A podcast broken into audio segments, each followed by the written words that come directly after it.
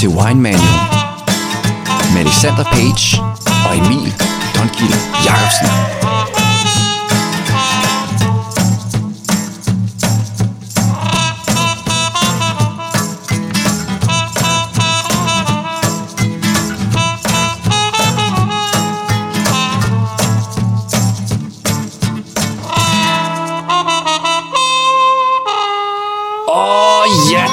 Velkommen til Wine Manual, Danmarks vinskole på podcast, der gør dig til en vinekspert. Mit navn er Alexander Page. Og jeg hedder som altid Emil Dønkjær Jacobsen. Og i dag skal vi jo snakke om øh, vinens historie. Ja. Ja. Altså det... under alt det her corona og sådan noget, jeg så sidder der og set National Geographic og sådan noget der. Ikke? Så bliver sådan, tænker jeg sådan, man skal sgu da også vide noget om, om vinens historie, for ligesom at fatte, hvordan fanden man egentlig er kommet der til, hvor vi er i dag, ikke? Jo. Altså, alt det der National Geographic, det var altid sådan noget... At first there was nothing, but then... Du ved alt det der pisse, ikke? Jo. A big beam of light. uh, millions of galaxies. Eller andet pisse, ikke? Det er næsten Star Wars. Jamen, det er ikke der, vi starter til gengæld, ja. Men... Øhm, vi har jo ni tusind år øh, historie med, med vin. Altså, hvad man ved af, ikke? Jo. Øh, og hvordan koger man det ned til...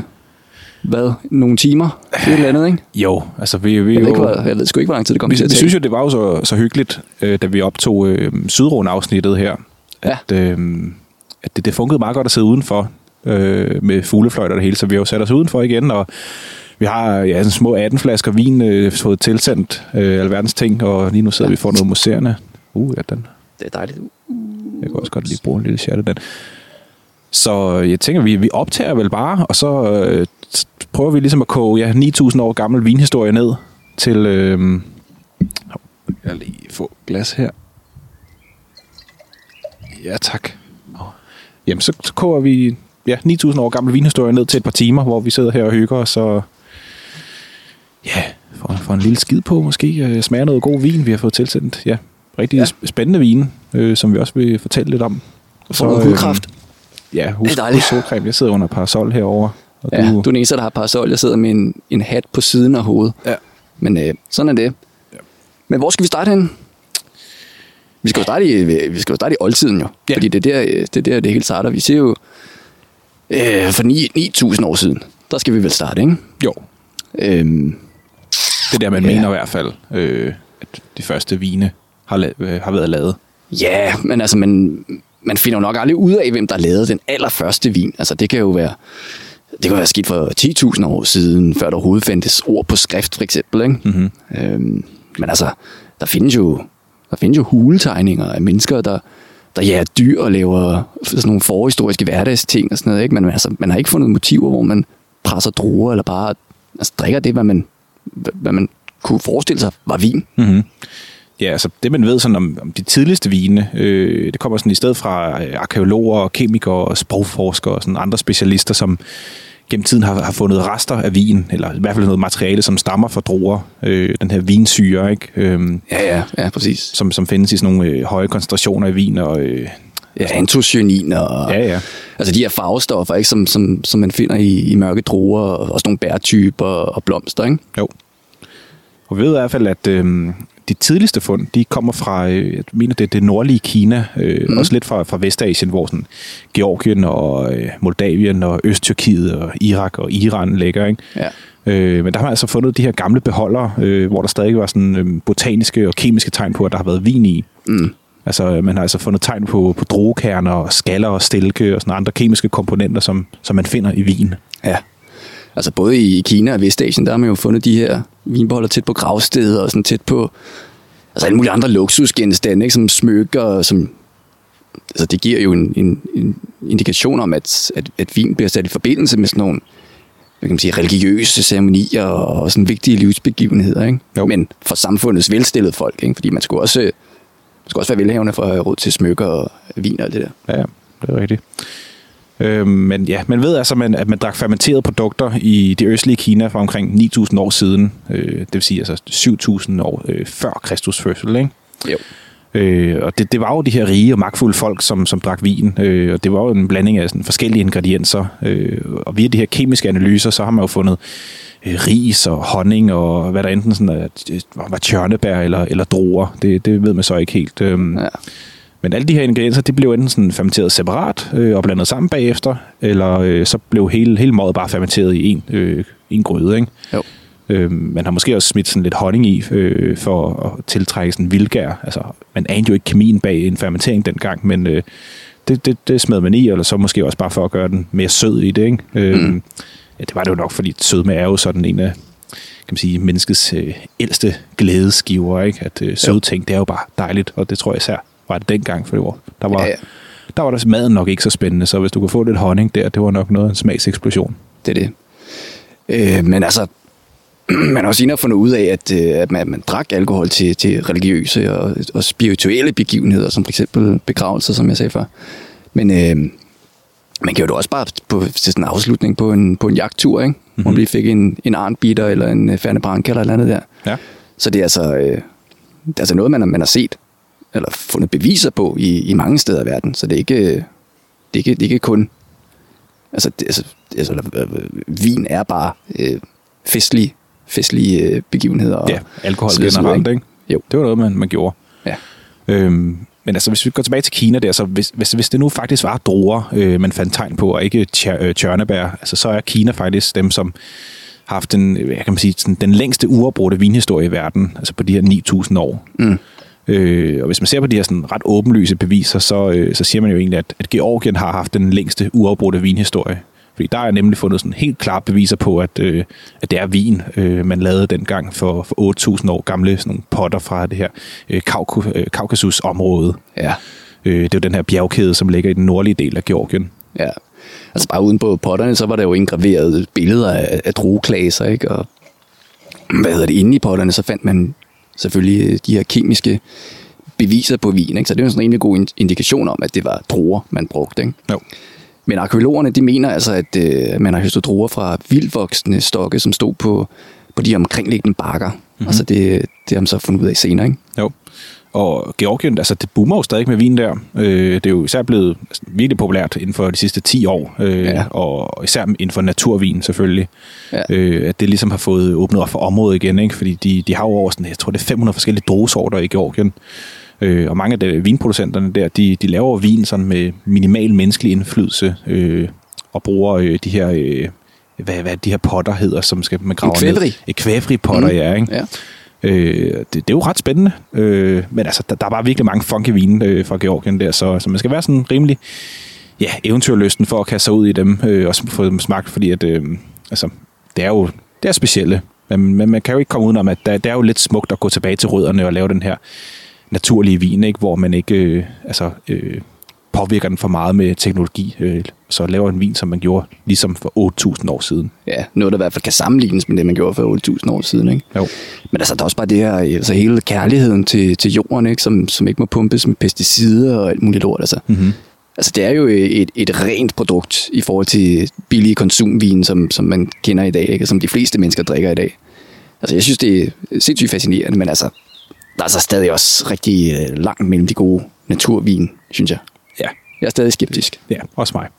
Men ja, øh, nok om naturvin. Altså, det, det var i hvert fald i, i to tusind og sytten, at øh, man offentliggjorde de her fund øh, fra Georgien. Øh, og så samtidig så fandt man også øh, nogle kemiske beviser fra vin på øh, Sicilien øh, i Italien, altså nede i Syditalien. Og, mm. øh, altså, så, så det er jo ligesom Kina, Georgien og Sicilien, øh, der har de ældste øh, vinfund indtil videre.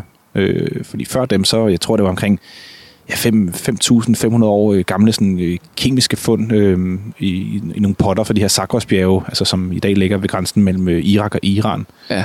Øh, og det er, jo, det, er jo, det er jo ret gammelt, men øh, det beviser jo stadigvæk, at der, der har været vinproduktion i området i om, øh, ja, hvad har det været, omkring fire tusind et hundrede? Ja, fire tusind, ja. ja. ja. Øh, og fundet altså fra Øh, tre tusind fem hundrede år før Kristus, øh, og så øh, var der jo profeten Mohammed, han øh, indførte det her alkoholforbud i, i omkring seks hundrede-tallet efter Kristus, øh, og det er jo derfor, at Kina og Georgien nok har haft den længste uafbrudte vinhistorie, ikke? Jo. Øh, fordi ligesom af religiøse årsager ja, præcis, stoppede øh, vinproduktionen der. Ja. Men altså for hvert år, der går, så lærer man jo mere og mere om, om de tidligste vine her. Men øh, man finder nok ikke noget, som går længere tilbage end ni tusind år. Fordi at, øh, det er jo den yngre stenalder her i, i Vestasien, hvor mennesker de begyndte at forsamle sig og, og dyrke landbruget også. Ikke? Mm-hmm. Og det var også her, man begyndte at, at lave krukker. Så det er nok svært at finde altså, sådan fysiske beviser for, for mere end, øh, end ni tusind år gamle vin. Fordi ressourcerne og bare hele, hele kulturen til at lave vin, den fandtes bare slet ikke på det der tidspunkt. Jo. Nej, for ja, også, hvis man ikke kunne lave en beholder, der øh, kunne holde på vinen, ikke, så, så var det jo lidt svært. Så man ja. skal jo bare kigge på, på den øh, stenalder, der var, at, øh, at det var, der kunne de finde ud af at lave det. Ja, men der er mange kulturer, som øh, har forskellige bud på, hvor vinen kom fra. Altså nogen troede jo, det var en gave fra guderne selvfølgelig, ikke? Eller i hvert fald havde noget med Gud at gøre. Og det ser man jo i, i beretninger fra Egypterne og grækerne, romerne, men også jøderne og de kristne. Ikke? Mm-hmm. Men, men grækerne og romerne, de havde jo for eksempel vinguden Dionysos, eller Bacchus, som, som, som er bekaldt af romerne. Ja. Og i de jødiske helligskrift, Toraen, og det er jo den her, ja hvad er det, det er jo... Samling. Ja, det er jo en samling af de fem mosebøger, ikke? Jo. Fra Det Gamle Testamente.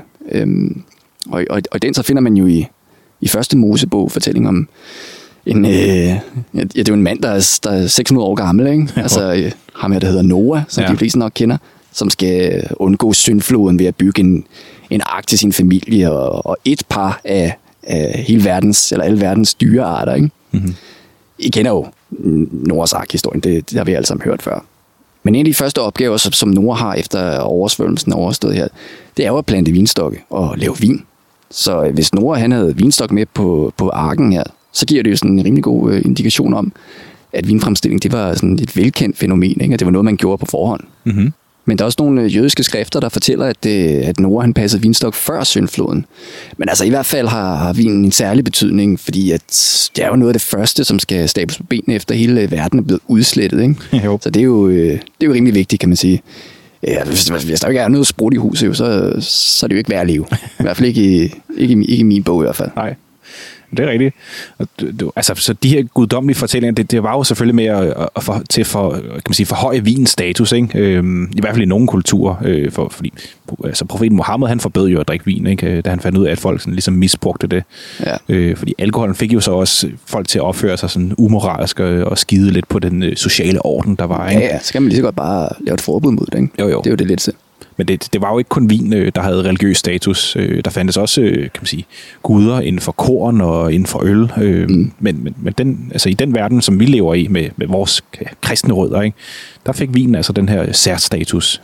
Ja, men det er jo ikke hele, det hele er jo ikke religion. Altså de historier, man kender. Der er jo også nogle kulturer, som er sådan mere, hvad kan man, give, hvad man sige, sådan tilfældige og afslappede beretninger om, hvordan at vinen opstod. Ikke? Mm-hmm.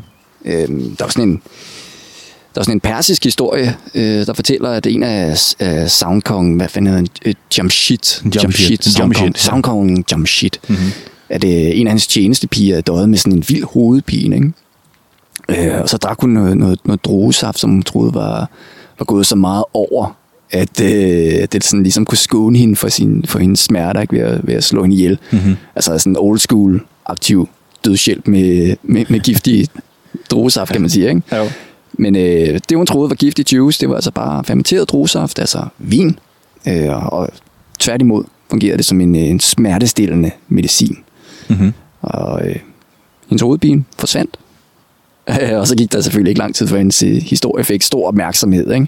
Og hele den her giftige druesaft blev i hvert fald lynhurtig standarddrik. drikken hos, øh, hos øh, de, de royale, ikke? Ja, så det er altså en øh, historie uden de her sådan, ja, guddommelige undertoner. Altså, man begyndte mm. til at tro, at, øh, at vin lige pludselig havde medicinske egenskaber, ikke? Øh, og det er jo noget, som man stadig kan, kan diskutere i dag, ja. Om det har det. Ja, ja. Altså, hvis man skal se sådan helt rationelt og, og uromantisk og ureligiøst på det, ikke? Så må man jo gå ud fra, at de første vine blev produceret efter, at, at, at druer og egentlig alle mulige andre frugter øh, med, med sukker i, ikke? At de blev så modne, at øh, skallerne sprækkede, og, og sukkeret i frugten så kom i takt med den naturlige gær, som vi findes overalt, og mm-hmm. på drueskallerne også. Ikke? Og det er selvfølgelig startet en naturlig fermentering uden nogen menneskelig indflydelse. Så er der jo kommet dyr, Shit, så er der jo kommet dyr og, og fugle og mennesker, forhistoriske mennesker også, og spiste de her, øh, de her frugter ved vejr. sådan, hver høst, kan man sige. Ikke? Altså hver gang, at de, hver gang, at det, frugten falder fra træerne og buskene. Ikke? Så med de her frugter. Og det er jo så blevet menneskets første møde med, med alkohol. Ikke? Jo. Og ja, flere tusind år efter, øh, så har sådan mere udviklede stammefolk øh, sikkert samlet druer i, i sådan nogle ja, lidt primitive poser eller beholdere, ikke? Mm. Øh, og så, så på grund af, der er jo noget vægt i de her druer, det har så, øh, kan man sige, kvæst hinanden, og så er det begyndt at fermentere i, i posen eller i beholderen her, og så skabt sådan meget øh, simpel vin øh, med, med alkohol i, ja. og, øh, og derfor så har det så udviklet sig, og man har opfundet sådan flere metoder til at få mere saft øh, fra druerne. Ja, altså så i stedet for øh, at lade tyngdekraften presse de nederste druer, ikke, så brugte man i stedet menneskelig energi på, på at presse druerne på samme ja. tid. Mm-hmm. Øhm, ja, så får du også så meget saft ud som muligt, øh, for dem har jo brugt hænder og fødder og sådan, ja, super, super primitivt værktøj, ikke? Øh, ja, sikkert ja. I stedet for bare at spise druerne, så, så samlede man dem i stedet, øh, med det form af simpelthen at lave vin, ikke? Jo. Øh, og det kræver jo egentlig bare kun nogle, nogle modne kvæste druer øh, for at lave vin. Så, så man behøver sgu egentlig ikke særlig meget hjerne øh, for at kunne se resultater. Nej, nej, nej. nej. Men altså under alle omstændigheder, så var alkoholens virkning sikkert lige så lokkende og magisk, som den er i dag. Ikke? Men man har altså sikkert også gået så meget op i det, bare fordi at druesaft, og især fermenteret druesaft, det, det smager jo bare godt. Ikke? Det smager altså, det er sødt, og det, ja. det er lækkert, og det hele. Altså, så ja, ja. Selvfølgelig bliver man lokket og draget af det. Jo. Uh. Mm. Kan du lide vin? Mhm. Ja, den er blevet bedre, ikke? Jo, det, den har åbnet sig op, synes jeg. Ja. Skal vi nævne det lige? Øh, hvad fanden det er? Ja, det er jo lidt, det er jo lidt specielt.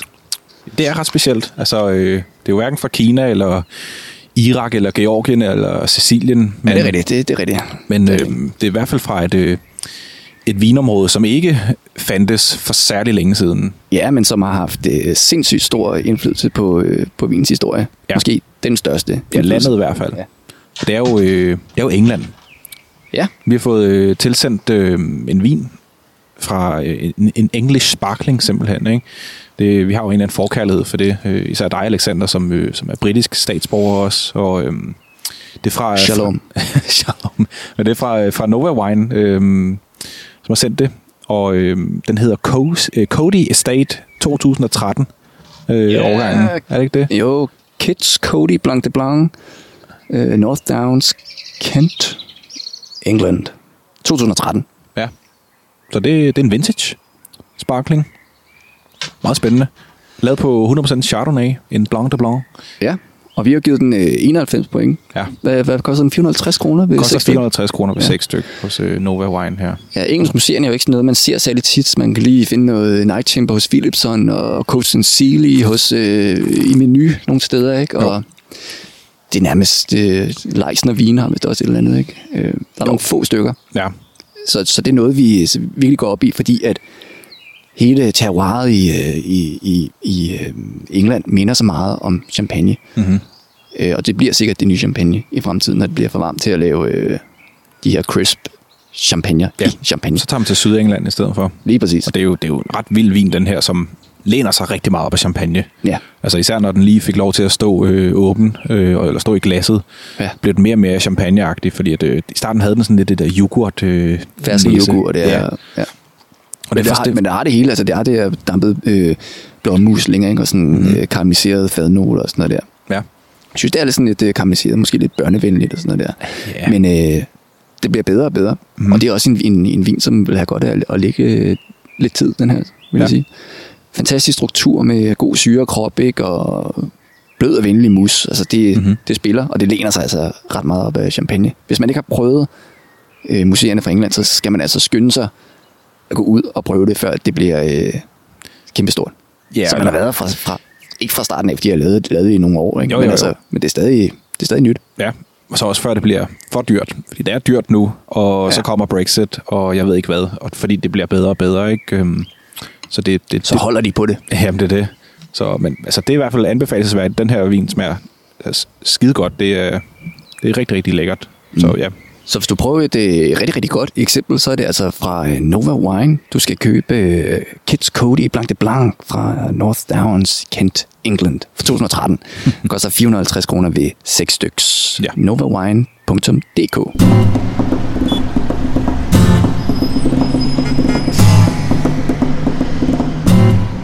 men ja, i hvert fald øhm, om fermenteret druesaft, der, der smager godt, ikke? Så, øh, så udviklede vinproduktionen sig. Øh, kan man sige, de gamle og georgiske og kinesiske fund, øh, de har sådan, ja, kan man sige, de, de ældste hints om, hvordan man lavede vinen. Øh, fordi mennesker var jo ikke nomader længere, altså de her folk, som bare vandrer fra sted til sted. Øh, det begyndte jo ligesom at slå sig ned og, og leve kun ét sted. Og det banede jo så også vejen for at dyrke landbrug, øh, hvor man selvfølgelig også havde, havde vinstok, ikke? Og med, med tiden fandt man ud af, at der var nogle druesorter, som var bedre til at lave vin end andre, øh, ligesom vi kender i dag. Og ja, i starten så var det nok bare at satse på de større og saftige druer, som, som gav et større udbytte, ikke? Øh, fordi lave høstudbytter, det var nok ikke sådan en topprioritet dengang, fordi de ville jo egentlig bare være stive, ikke? Jo, jo. Så, det, så man kunne jo ikke bare sidde og stå en video hele dagen, så sporten, det var det, det eneste underholdning, så derfor skulle man få så meget som muligt, ikke? Så skide man, hvordan det smagte, så længe der var meget af det, og der var alkohol, ikke? Ja, tænk hvis der ikke var wifi under corona, ikke? Så... Ja, hvad fanden laver man så? Så drikker man jo. Ja. Så drikker man. Det gør man, det det gør man jo samtidig. Det gør man alligevel. Ja. Så drikker man kun. Hele tiden. Ikke noget Netflix. Nej. Nej, så er det kun alkohol, ja. Men altså, man vidste heller ikke noget om, om moderne vitikultur på det her tidspunkt. Altså, vitikultur, det var alt det, der sker i marken. Mm-hmm. Øh, og, og selvom at man sikkert havde plantet vinstok i, i et afgrænset område, ikke, som ligesom var ens eget territorie, øh, så plantede man dem sikkert sammen med alle mulige andre øh, afgrøder, ikke? Øh, og så, så voksede stokkene jo stadig vildt, altså op ad træer og langs øh, jorden og sådan noget. Det er jo nogle sindssygt voldsomme lian, lianplanter, ikke? Med jo. Ekstremt vokseværk, ja. Så man skal tæmme dem. Ja, og det, altså i dag så er der jo ikke meget naturlig vækst tilbage øh, i, i vinmarkerne, øh, fordi vinmarker, altså vinstokkene, det bliver jo sådan rimelig tæt beskåret øh, hvert år, og man træner dem ligesom til at vokse på de her forskellige måder, alt efter hvor i verden man er, og hvilken vinstil man, øh, man ønsker, ikke? Så det de ligesom bliver klippet ned og, og, og presset ud i nogle, øh, kan man sige, stillinger. Altså, det lyder jo helt seksuelt, ikke? Men øh, det, det er det, man gør. Der er der ikke... ikke noget øh, vildskab over det længere. Altså konventionel vin i dag, det er jo bare en lang række sådan, manipulation af, af naturen. Men, men det fungerer jo. Ja, ja. Altså det er jo det, der gør, at vi får højkvalitetsvin. Øh, der skal du simpelthen gå ind og, og påvirke det lidt, ja. Og ikke bare lade det vokse fuldstændig ud af kontrol, nej. Som en vinstok jo vil gøre. Men her i oldtiden, så, øh, så blev rygtet jo også spredt. Og viden om, om vinlandbruget og vinfremstillingen bliver så spredt fra, fra den ene kultur til den anden. Og man har jo nok bare i starten kopieret, hvad man har lært, ikke? Altså brugt de samme druesorter og de samme teknikker. Mm-hmm. Men øh, med tiden, så begynder man ligesom at finde ud af, at, at jorden, den er anderledes fra sted til sted. Og man øh, finder så på sine egne metoder, som passer bedre til de omgivelser, man har, ikke? Så jo. Man kan altså kalde det en form for øh, en tidlig opfattelse af terroir, ikke? Ja. Og, øh, og terroir, det er jo den her samlede indflydelse fra geografien og... geologien og klimaet og kulturen, men også selve vinmageren. Ja. Og terroir betyder altså, at en, en, en fødevare har en særlig karakter, som kan tilknyttes til stedet og den kultur, den kommer fra. Mm-hmm. Og så det, man så en lille, en lille snært af det, ja. der, for, øh, der i stenalderen, ikke? Jo. Ja, og man, man ved jo ikke, om, om vinproduktionen i Kina og Vestasien, det ligesom blev overført fra Et, et andet sted, eller om det simpelthen bare alle sammen startede der. Øhm, men altså lige meget hvad, så, øh, så har Vestasien i hvert fald været sådan ret så vigtig for, for vinens historie. Øh, altså du har jo Kina, som har været skyld i den østasiatiske vinproduktion. Der er for eksempel også øh, lavet vin i Japan i flere tusind år, men, øh, men Vestasien var altså et sted, hvor vitikulturen og vinfremstilling og altså bare selv det at drikke vin, det blev spredt til de her, det østlige Middelhavsområde, øh, og så derefter videre til Egypten, altså Kreta, Grækenland og Italien, og ja, for lidt over to tusind år siden, så, så kommer det så til, til Europa. Til Europa, ja. Og, øh, og fra Europa, så spredes det så til Amerika, og Sydafrika, Australien og ja, New Zealand, ikke? Jo. Det, så spreder det sig simpelthen, fordi det, det bliver så populært. Præcis. Det smager skide godt. Det, det er relativt nemt også at gro. Ja, for sent. Der skal ikke meget jern til. Nej. Og i Mesopotamien, altså datidens Irak, så, så dyrkede man vinstokker og lavede vin i de, i de nordlige bjerge. Så transporterede man altså vinen ned af Tigris og Eufratfloderne til byerne sydpå. Mm-hmm. Øh, men der var kun små mængder vin den her gang, og prisen for transporten alene gjorde bare, at almindelige mennesker slet ikke havde råd til at drikke vin.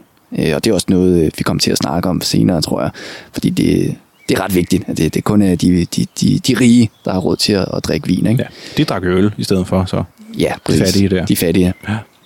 Men vin, det, det havde jo allerede en, en højere kulturel status end, end øl, øh, men grund af, at der var så små mængder, øh, og det var så en høj pris, øh, så drak altså eliten øh, både vin og øl. Øh, det gjorde de også i, i Egypten, ikke? Øh, og det var der ikke nogen, der så noget mærkeligt i. Altså, indtil at grækerne, som nok må siges var, er de første vinsnopper, de ligesom insisterede på, at, at øl var en, en usiviliseret drik. Ja. Er der en eller anden idiot, der startede en power tool? Jo, der er en eller anden, der er i gang med at stampe noget jord over, hvis... Ja. Høj, har du stoppet det? Skal vi holde en pause, eller skal vi fortsætte? Jeg ved ikke, om man kan høre det. Nå, vi beklager i hvert fald baggrundsstøjen. Der er en eller anden øh, Hans Jørgen, der render rundt og... Ved at slibe, slibe et øh, kloakdæksel eller eller andet. Ja. Nå, men, men nu nævnte du øh, Egypterne, øh, og det er jo også øh, fra Egypterne, man har de fleste beviser for, for vinkultur. I, I hvert fald før grækernes tid, ikke? Men man havde altså vinstokkene stående i, i, i nogle haver i, i den kølige øh, Nil-delta-region. Altså hvis man har været der, så, øh, så, så har man, kender man sikkert det her frodige område, som, som, som ligger i Egypten, ikke? Mm-hmm.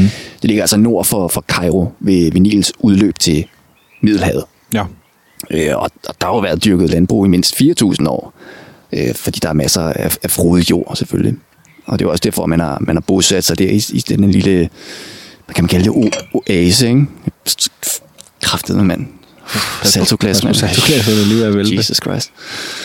Men altså alle de her øh, haver med, med, med vinstokke, de var jo ejet af præster og faraoer og andre sådan højtstående medlemmer af, af samfundet, ikke? Mm-hmm. Igen, eliten. Ja. Og de, de fleste, de kender jo øh, vægmalerier af slaver, som, øh, som høster druer og tramper dem, og, og, og billeder af vin, der hældes over i lerkrukker, eller det her, kan man sige, fermenteringstanke, for det, det var jo, hvad det var, ikke? Ja, jo, jo. Øh, og lerkrukkerne var ligesom forløberen til, til, til grækernes øh, amforakrukker, som, som nok også har hørt om, ikke? Ja. Øh, og det var for at undgå, at kuldioxid blev, blev bygget op i krukkerne øh, under fermentering, så, så stod de jo åbne. Men efter fermentering, så blev de så forseglet og, og gemt i kældre, indtil, indtil de ligesom skulle bruges, og så drak man ellers bare vinen af sådan nogle små keramikkopper. Ja, men egypterne lavede jo alle mulige vægmalerier og sådan festlige events, ikke? Hvor, hvor vin blev serveret. Så det er jo rimelig godt, øh, rimelig go- godt bevis for, at der, der blev lavet vin dengang. Mm-hmm. Altså. Øh, og de var heller ikke bange for at male folk, der, der brækkede sig ud over det hele og blev sådan slæbt væk, fuldstændig øh, passed out. Vel? Men der var altså også vismænd dengang, som, som advarede mod at gå for meget amok med sprutten. Så man var altså helt sikkert meget, meget tidligt klar over, at, at det var giftigt og farligt at drikke for meget vin eller øl. Ja. Men øh, alligevel brugte man det som, som hovedingrediensen i medicin, ikke? Og det, det medicin dengang, det havde jo også alle mulige planter og rødder og krydderier, og krydderier i. Og hundehår, ikke? Og jo, fugle, fuglelorte på det, ikke? Ja. Øh, men ja, sprut, det var ligesom bare godt for fordøjelsen, øh, mente man dengang, ikke? Ja, så det præcis, var ja. Smart medicin. Og så vinkulturen, den, øh, den spredte sig jo fra Egypten til, til Kreta og Grækenland, altså, som jo altid ligger, ligger tæt på hinanden i, i Middelhavet, ikke? Øh, og selvom der var etableret vinkultur for eliten i Egypten og Mellemøsten, så, så var det altså Grækenland, som for alvor spredte vinkulturen ud øh, til resten af ja, fastlands-Europa, ikke? Jo. Øh, nu snakker vi også om, om Kreta før, tror jeg. Og mm. På Kreta blev der faktisk lavet øl, men øh, i mange øh, århundreder, så blev det slet ikke lavet i Grækenland. Øh, så, så, så de store hele, så drak grækerne kun vin, ud over vand. Altså, der var ikke, der var ikke noget øl. Måske en lille smule myde. Mm. Øh, men, men da grækerne så fandt ud af, at andre samfund, de drak øl, så omtalte de øl som sådan en, en ukendt drik. Ja. De, de kendte til det. De var vant til deres øh, lækre vin, ikke? No. Så i Grækenland, så var det altså vinen, der dominerede, og den blev altså en, en, en central del af deres kultur, og det var noget, man havde dyb, dyb respekt for. Ja. Grækerne, de var jo de første vinsnopper. Ja. Øh, de drak kun vin, altså i modsætning til Egypten og, og datidens Irak, hvor der blev altså eliten både drukket øl og, og, og vin, ikke? Øh, så de var altså ikke for fine til kun at drikke vin, som, som grækerne var. Ja, grækerne, de drillede også øh, trakerne, altså det her, det her folk, der boede i, i området omkring det nordøstlige Grækenland og, og Bulgarien også, ikke? Mm-hmm. Øh, og fordi trakerne, de drak jo, de drak jo øl med, med sugerør for ligesom at undgå alt det snask, der, der flød på toppen af øllet, ikke? Og det synes grækerne jo mindede lidt om, om en dame, der slævede pæk, ikke? Altså, ja. Det kan man godt forstå i dag. Det, det, det, det, det er jo ikke så mandligt at, at bruge sugerør. At bruge sugerør, det er så... Lad være med det. Ja. Være med det. Men øh, de synes altså, at man var en kæling, hvis man, hvis man drak øl. Mm. Øh, og, og både grækerne og romerne synes også, at, at, at det var uciviliseret kultur, eller øh, barbarer, som man kalder det, ikke? Altså barbarer, mm. det er jo ligesom, det var det, man kaldte folk, som, som, som var sådan primitive og var sådan usiviliserede, ikke? Ja. Øh, og de synes, de her barbarer, de drak på en, på en grim måde, fordi de, de kunne ikke lide, at de spildte ud over hele fjeset og tøjet, når de drak, ikke? Mm-hmm. Så ligesom, drak ligesom vikinger. Ja. Men ja, romerne og grækerne, de var jo så også så heldige, at øh, de havde jo omgivelserne til at dyrke vinstokke, øh, fordi tværtimod, hvor du i Egypten og datidens Irak, øh, der var der altså kun enkelte steder, hvor man øh, ligesom havde ordentlige forhold til at kunne plante vinstokke. Og grækerne, de kunne jo plante stokke på, på fastlandet, men også øh, på, på deres øer i det ægæiske hav og det Joniske hav, altså som sammen med, med Middelhavet, omringer og Grækenland. Mm. Men den græske elite, som, som faktisk alle var mænd på det her tidspunkt, selvfølgelig, ikke? Mm-hmm. De holdt, de holdt, hvad der hedder symposion, eller symposium på latin. Ja. Og ja, hvad kan man sige, altså sym, sym det betyder sammen, og potion, det betyder jo, det betyder bare druk. Ja. Ja. Ja. Mm-hmm. Med andre ord, et, et flot navn for at få en skid på med sine medborgere, ikke? øh, altså, det var i hvert fald en all-nighter med, med druk øh, og underholdning. Ja, ja det, er, det er helt sikkert stukket ret meget af dengang. Ja, selvom kilderne, det siger jo faktisk noget andet, men, men du har sikkert ret, det er sikkert stukket helt af. Ja, altså ifølge kilderne, så var det ideelle symposium faktisk, når, når man ikke gik alt for meget amok med spruten. Øh, man blev advaret om ikke at drikke for meget, og man gik ligesom ind og fortyndede vinen med vand, ikke? Så man ikke opførte sig åndssvagt eller, eller sådan umoralsk. Øh. Og så helt fysisk, så var det jo også en god idé at holde igen, fordi øh, man, man lavede sgu lidt nogle, nogle syrede lege, hvor man øh, ja, for eksempel skulle balancere på sådan et udstrakt griseskind, mens man øh, skulle kaste sådan nogle øh, vinschatter efter små tallerkener, der, der flød rundt i nogle vandbassiner, for, for at prøve at få, få dem til at synke, ikke? Og det, det kræver jo præcision og balance, og, og hvis man kender mænd godt nok, øh, så har der gået sport i den, og til at kunne bevise, at man kan være spritstiv, men stadig lidt cool, øh, frem for at være sådan en øh, tip-top, øh, altså, være tip-top performer, ikke? Øh, jo, jo, jo. Altså, jo. Det er fuldstændig ligesom i Tour de France, ikke? Ja. Ja. Kom så, Bjarne. Kom så, Bjarne. Åh, oh, Bjarne, Bjarne. Ja.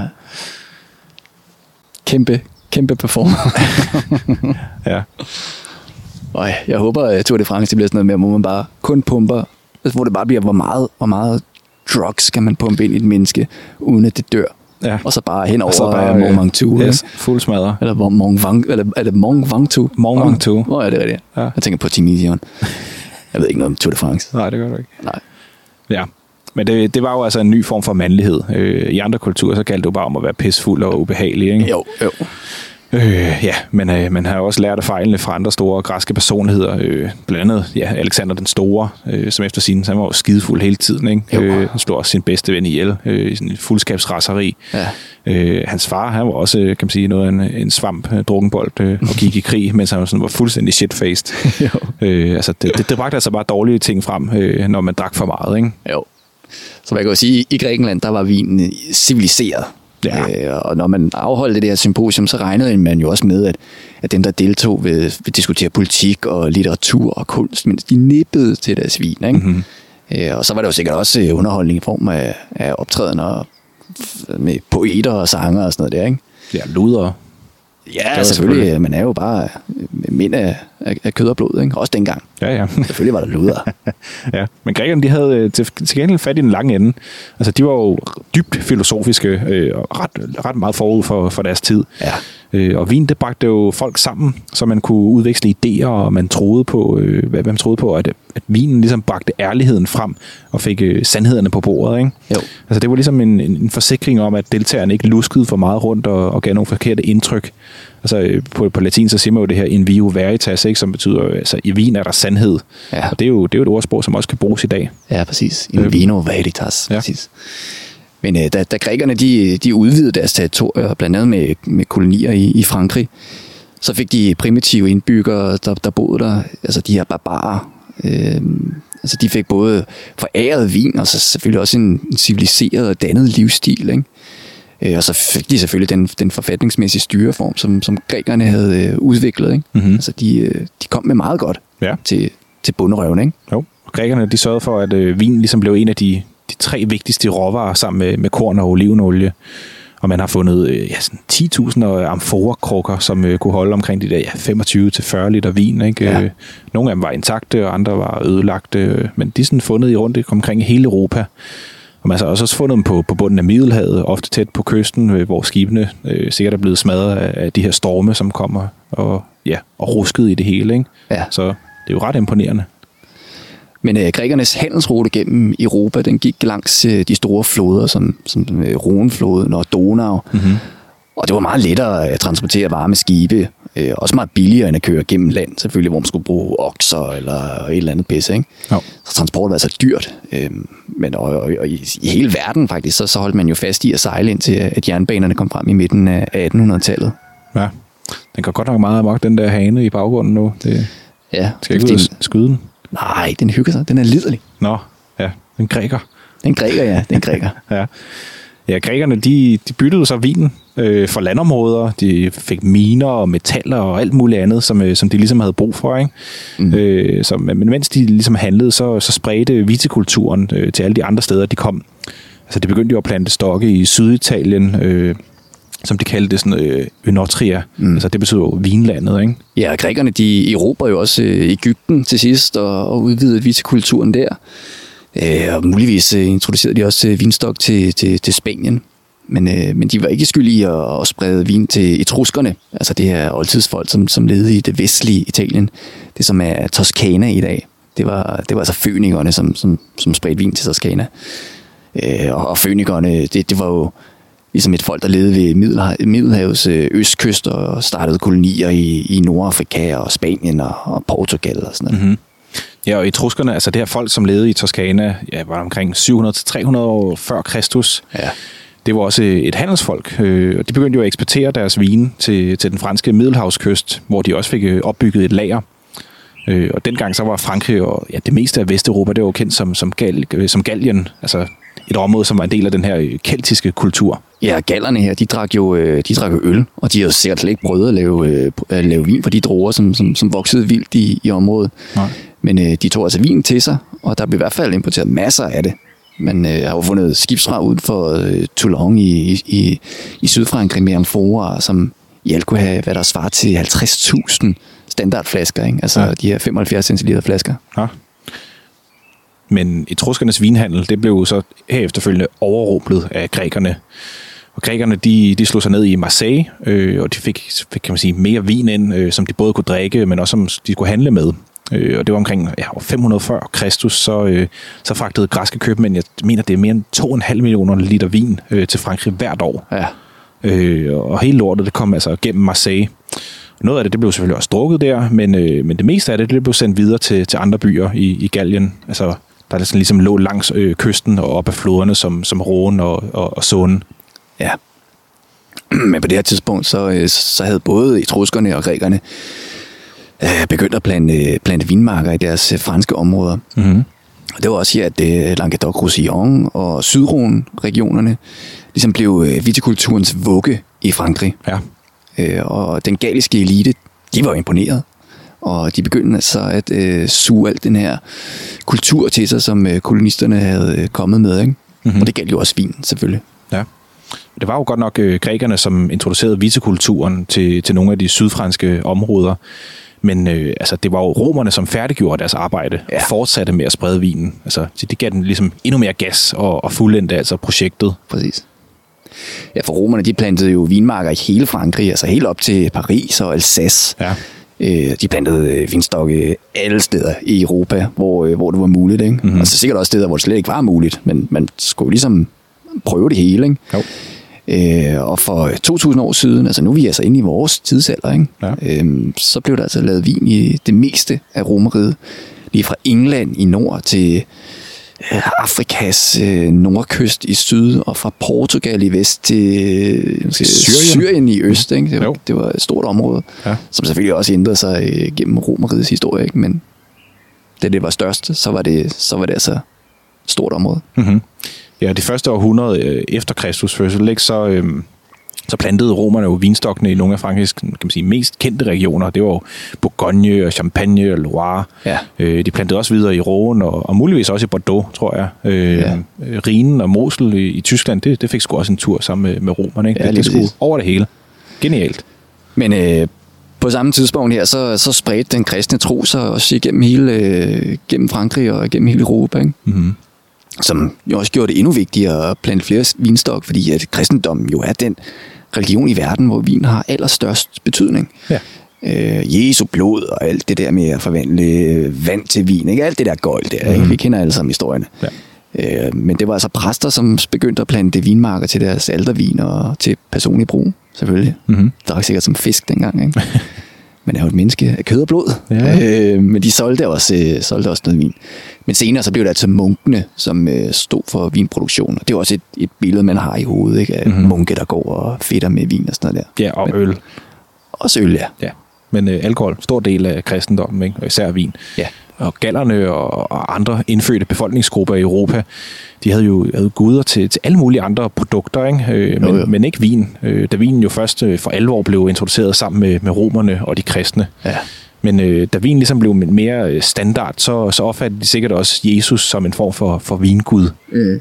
Øhm, ja, så apropos Gud, altså når vi snakkede også om, om Bacchus, ikke? Øh, som er jo den romerske vingud. Mm. Så, øh, så har vi også en vin, der er lavet på en droge, ja, ved, navn, også, ved navn Bacchus. Jeg sidder også og drikker Bacchus. Ja, du drikker den nu, ja. Det er ret vildt. Ja, det, det, det er jo en ret sjov vin, også fra, øh, fra, fra Nova Wine her, ikke? Det er en Bacchus Reserve to tusind og femten. Ja. Øhm, øh, lavet i England også. Ja.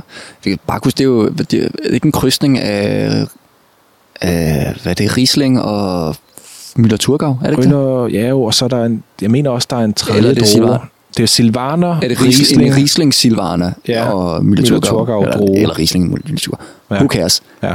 Det her, det smager fucking af uh, Sauvignon Blanc. Ja, det er helt sindssygt. det, er helt... det har sådan totalt overdrevet duft af hyldebær og stikkelsbær og sådan lidt solbærskud, ikke?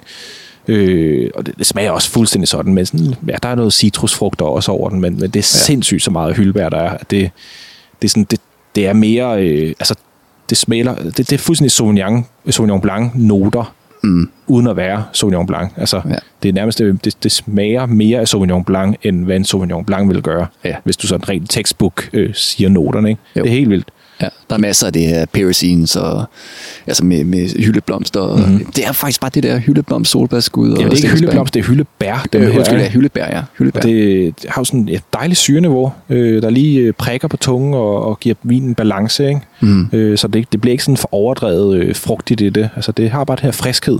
Ja. Jeg, jeg, jeg skulle ret, ret vild med det. Øh, så jamen, det er for det her Chapel Down, øh, det engelske øh, vinhus. Ja. Øhm, så ja, Bacchus Reserve to tusind og femten fra, fra, fra Nova Wine til ja, et hundrede og niogtyve kroner koster den ved seks styks. Ja. Det er også en fin pris. Dejligt let drikkelig. Vi, vi, vi endte på niogfirs point. niogfirs point, ja. ja. Og vi, vi har jo fået en, en, en, en god, god forsendelse her fra, fra Nova Wine. De er jo mm. skide søde øh, mennesker. Vi fik en rigtig, rigtig fed mail fra dem. De har en fed energi. Ja. Altså, det er jo nogle, øh, nogle mennesker, som har lidt samme... Øh, mission som os, ikke? Altså, mm-hmm. vi vil gerne prøve at få folk til at drikke noget nyt, i stedet for at drikke øh, lorte Belt Buckles, Shiraz, øh, papvin til hundrede kroner for tre, for tre liter, ikke? Ja, folk skal drikke noget nyt og noget, noget vin, som ikke bare drukner i høj alkohol og sødme. Ja, præcis. og det var, det, det var, det var fuldstændig samme, øh, samme synspunkt, som de havde. Mm-hmm. Øh, og de, de fører nogle, nogle, nogle øh, ærlige og øh, altså, vine, som er til at betale. Ja. Og så selvfølgelig har de jo det her engelske vin, som mm. er pissesvært at finde. Og ja. Så har de vin fra Luxembourg, som også er mm-hmm. sindssygt svært at finde. Jeg har kun fundet det i, i menu i Rotunden, faktisk. Ja. Og hvor kom den fra? Nova Wine. Gjorde den det? Ja. Var det Nova Wine, som havde solgt den til menu? Ja. Nå. Jamen, fantastisk. There you go. Det er i hvert fald, ja. Det er en virksomhed, jeg, som jeg godt kan lide at støtte op om, fordi de, de har et godt udvalg og ja. øh, nogle spændende vine. Ja, så det koster ikke sindssygt meget, og det vi har drukket indtil videre er, er helt i orden ja. Til prisen. Ja, men øh, smut ind på vores hjemmeside øh, og se anmeldelserne øh, for det hele.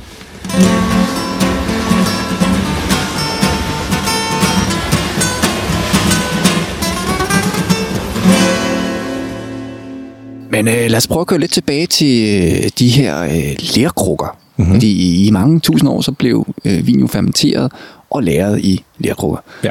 Og øh, de tidligste fund, så øh, det var jo ligesom, det, man har jo fundet flere forskellige forme, øh, men fra egypternes tid, så begyndte de at få sådan en, en, en ensartet størrelse af form, ikke? Mm-hmm. Altså græske amfora-krukker, de havde faktisk den samme simple form med en smal åbning i toppen, med to håndtag og så en, ja, hvad kan man sige, en, en dråbeformet krop, ikke, som var spids i bunden. Ja. Øh, kan faktisk godt, det kan godt ligne, jeg synes, det ligner sådan lidt en, en bombe fra anden verdenskrig eller et andet, ikke? Mm-hmm. Øh, men altså, hver region havde deres egen designs. Gå, gå, ind og, gå ind og tjek det på Google, så man får en idé om, hvordan fanden det ser ud, ikke? Ja. Og det var jo sådan, at der, der skulle bruges i hvert fald to mennesker til at flytte sådan en amforakrukke, ja. øh, fordi den jo havde sådan en spidsbund, øh, så, som man ligesom kunne læne sig op af, af, man kunne læne den op af hinanden, ikke? Ja. Øh, og når man fragtede dem, så lagde man dem øh, i sådan en, en træramme, som ligesom holdt dem sammen, eller så stod de, de kunne også stå sådan gravet fast i jord eller sand på skibene, ikke? Ja. Øh, som faktisk også havde sådan, altså det skabte jo også en god ballast øh, til skibet. Ja. Og så øh, omkring to tusind år siden, så begyndte træfadene dog at gå ind ligesom at erstatte de her amforakrukker. Ja. Fordi træfadene, de var jo langt smartere. Altså, de kunne indeholde meget mere vin. Altså, amforerne, de holdt jo, ja, hvad var det, fyrre liter, ikke? Øh, det var jo noget, det stiger. Men træfadene, det kunne jo have flere hundrede og senere flere tusind liter øh, vin indhold.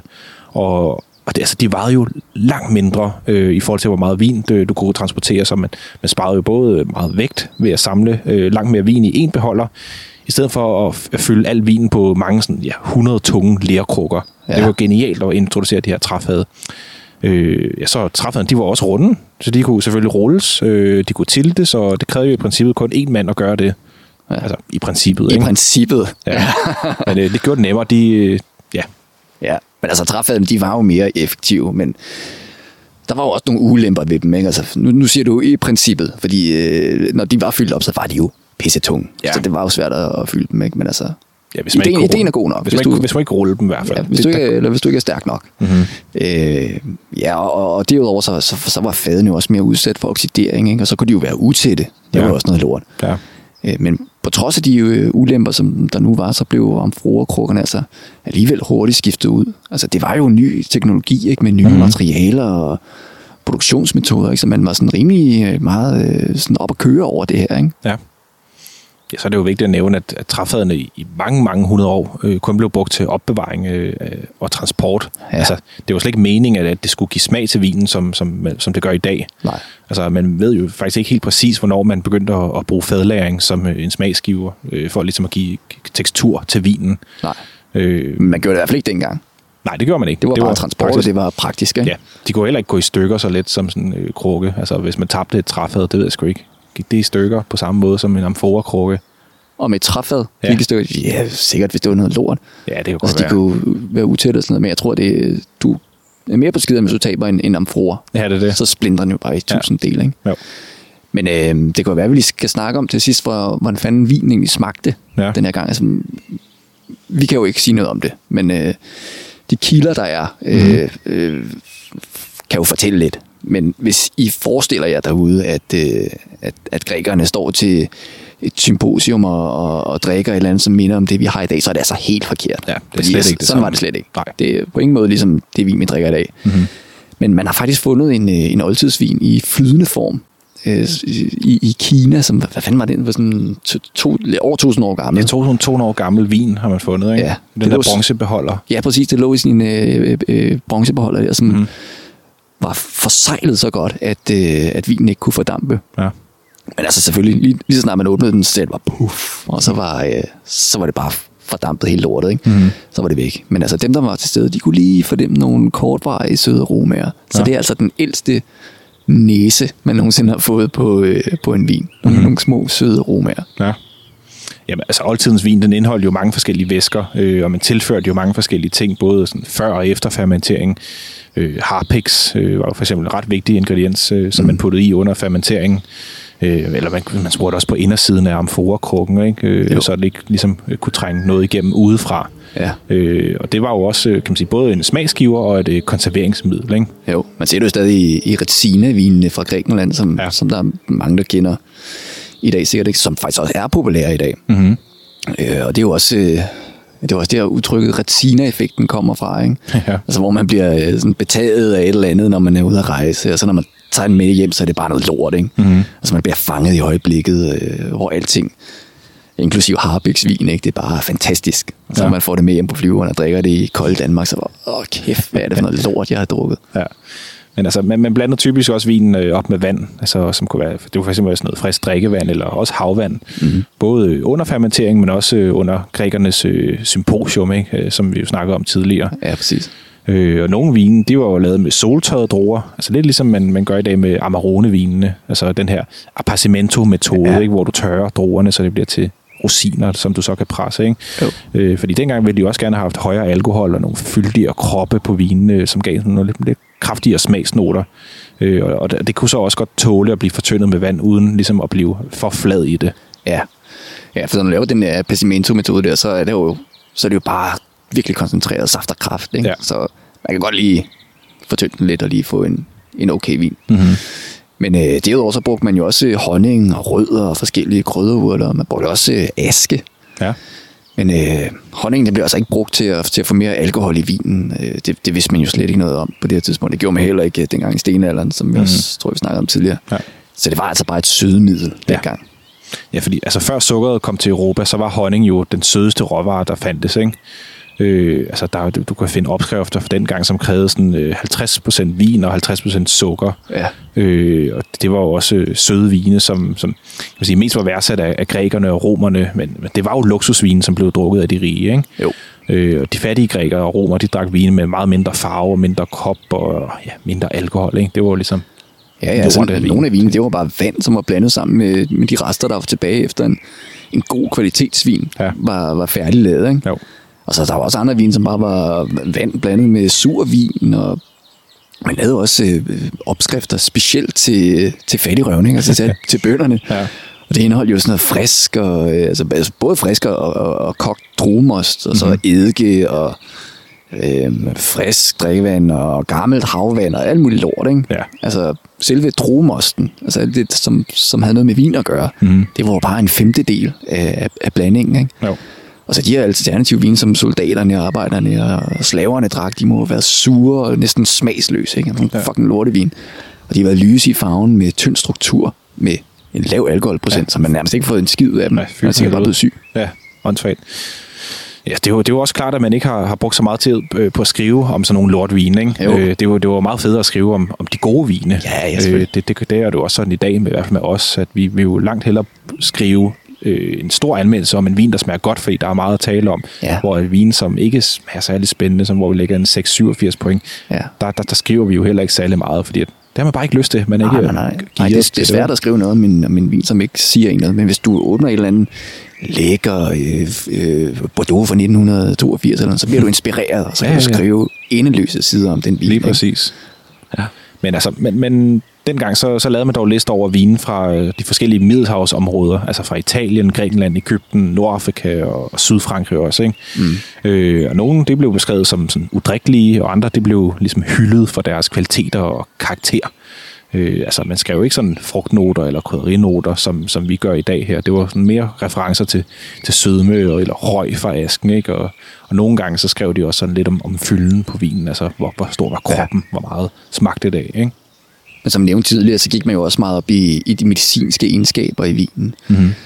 Der var nogle vine, som var, som var gode for fordøjelsen, og der var andre vine, som var vanddrivende, og så var der også nogle, som fungerede som et afføringsmiddel. Ja. Der var sikkert rigtig mange, der fungerede som afføringsmiddel, hvis man skal kigge på de opskrifter der, ikke?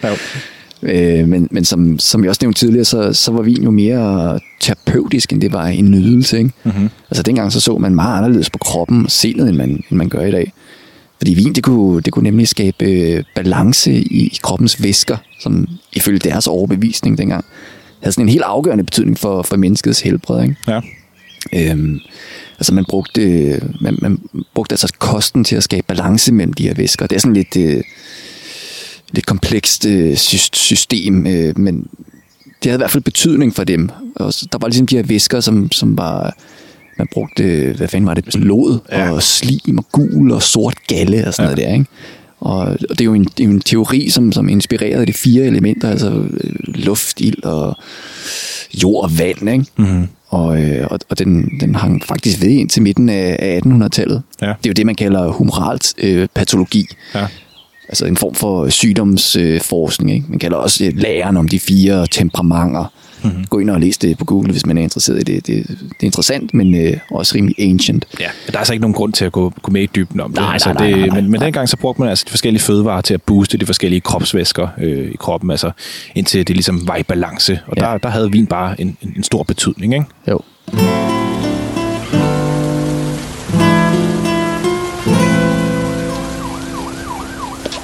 Skal vi have en lille, lille chat af den her egentlig? Mm-hmm.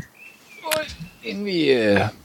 jeg ved faktisk ikke om, om er der mere i oldtid. Vi er jo kommet rimelig langt ind i efter Kristus, har vi ikke det? Jo, altså jeg synes godt vi kan vi kan slutte øh, første afsnit her i hvert fald.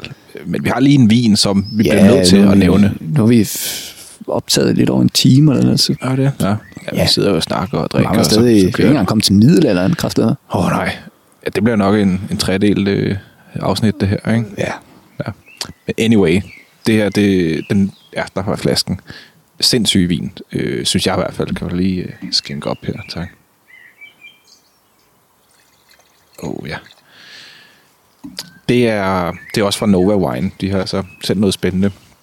Øh, ja, den er sjov, den her vin. Den er rigtig, rigtig sjov. Den er fra delvist fra Frankrig og delvist fra, fra Luxembourg.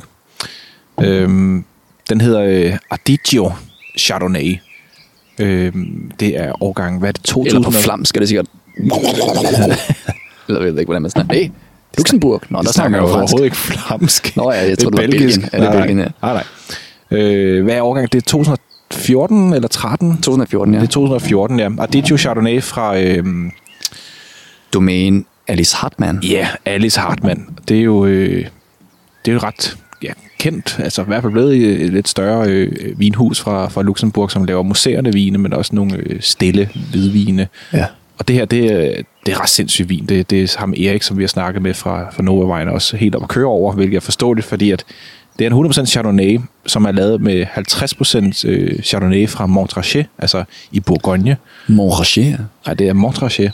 Montrachet? Montrachet. Montrachet. Montrachet. Jeg vil gerne vide. Du udtaler til fem hundrede kroner, at det er Montrachet. Ja, det må, kære lytter, det må I skrive ind, fordi jeg, jeg er opvokset som Montrachet. fem hundrede kroner. Ja. Stor fad.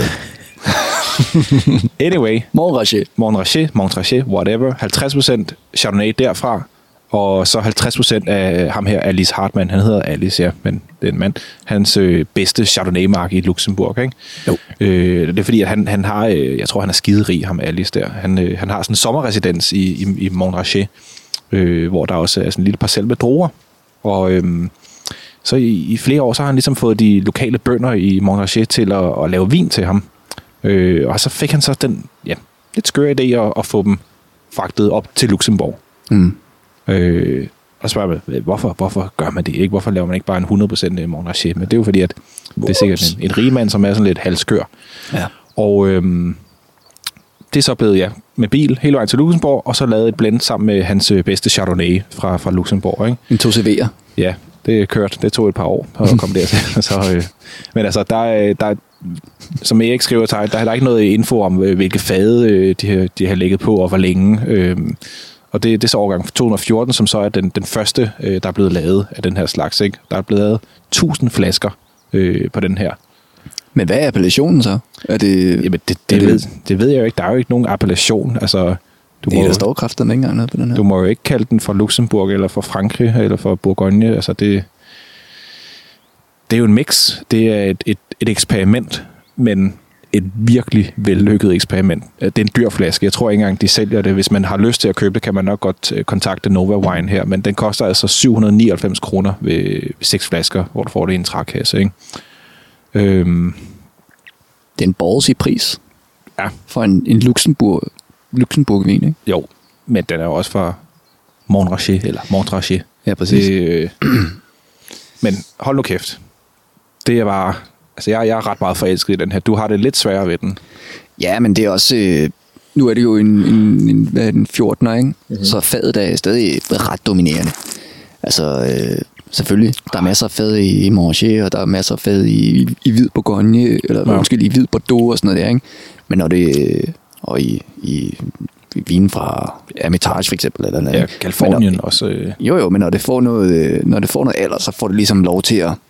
Ja, integrere sig ja. mere, ikke? Jo. Jeg synes ikke, den er der helt endnu, men no. øh, jeg synes stadig, at man kan fornemme, at det er fed winemaking, det her. Mm-hmm.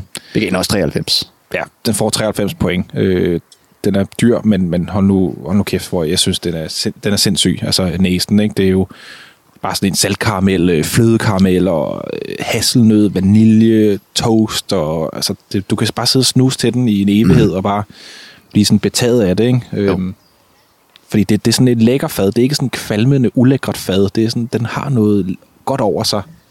Men det er også en god vin at dekantere, den her. Helt sikkert. Øh, men, men sådan underliggende, så, så får man jo lige noget tropisk frugt, og det, det er hele meget cremet, og mm-hmm. får noget akacie og, og hvide blomster og sådan noget, ikke?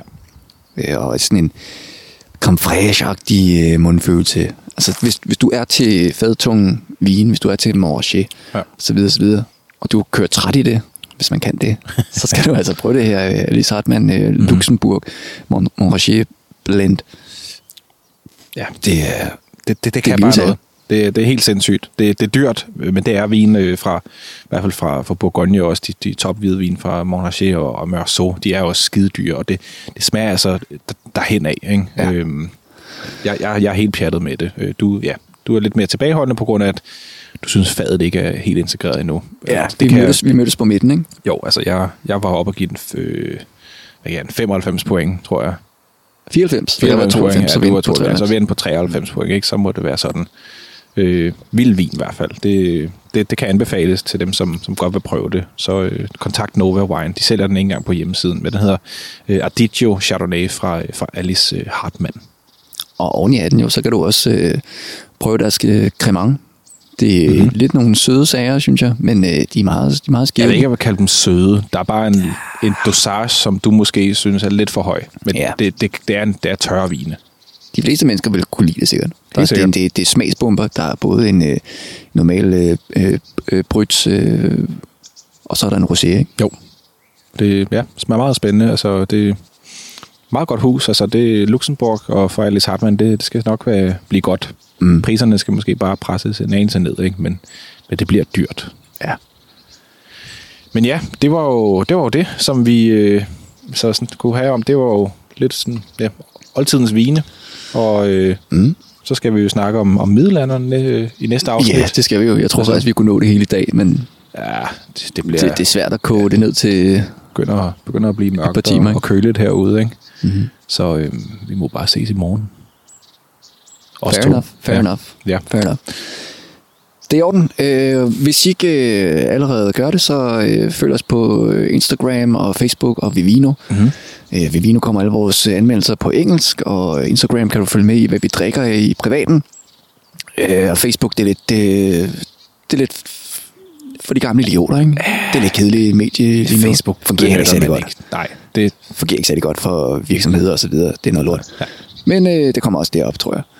Ja. Og øh, vi har lige fundet ud af, at øh, de fleste bruger vores øh, hjemmeside, vores vinanmeldelser mm-hmm. til øh, eller bruger øh, anbefalinger, bruger vores anbefalinger ja. på mobilen eller tablets. Det er faktisk mm-hmm. ikke så mange, der bruger selve øh, den sindssygt flotte desktop-version. Ja, computerversionen er computerversionen, ja. bedre lavet. Det, det, det ser meget flot ud, men jeg forstår det godt, fordi man er jo på farten, når man øh, står nede i, øh, i Lidl eller Rema tusind eller andet og skal tjekke et eller andet, så sker det jo på mobilen, ikke? Jo. Men øh, der er et øh, filtersystem nu, som vi har sat op. Det fungerer ikke skide godt. Det ser ikke særlig flot ud, men det, øh, det fungerer. Det fungerer, ja. Så hvis du står nede i Rema tusind, og du lige tænker, hvad fanden er det, jeg skal vælge? Så sæt så på forhandlerfilteret, øh, øh, og så mm-hmm. vælg Rema tusind, og så kan du hurtigt se, hvad kan vi anbefale? Ja. Der er lige et par, par vine, som, som kan et eller andet. Ja, der er nogle okay vine. Kommer ind på, hvor mange penge man bruger, ikke? Jo, jo. Men i hvert fald, tak for den gang. Vi, vi ses. Ha' det pænt. Ha' det godt. Skål. Skål tobak.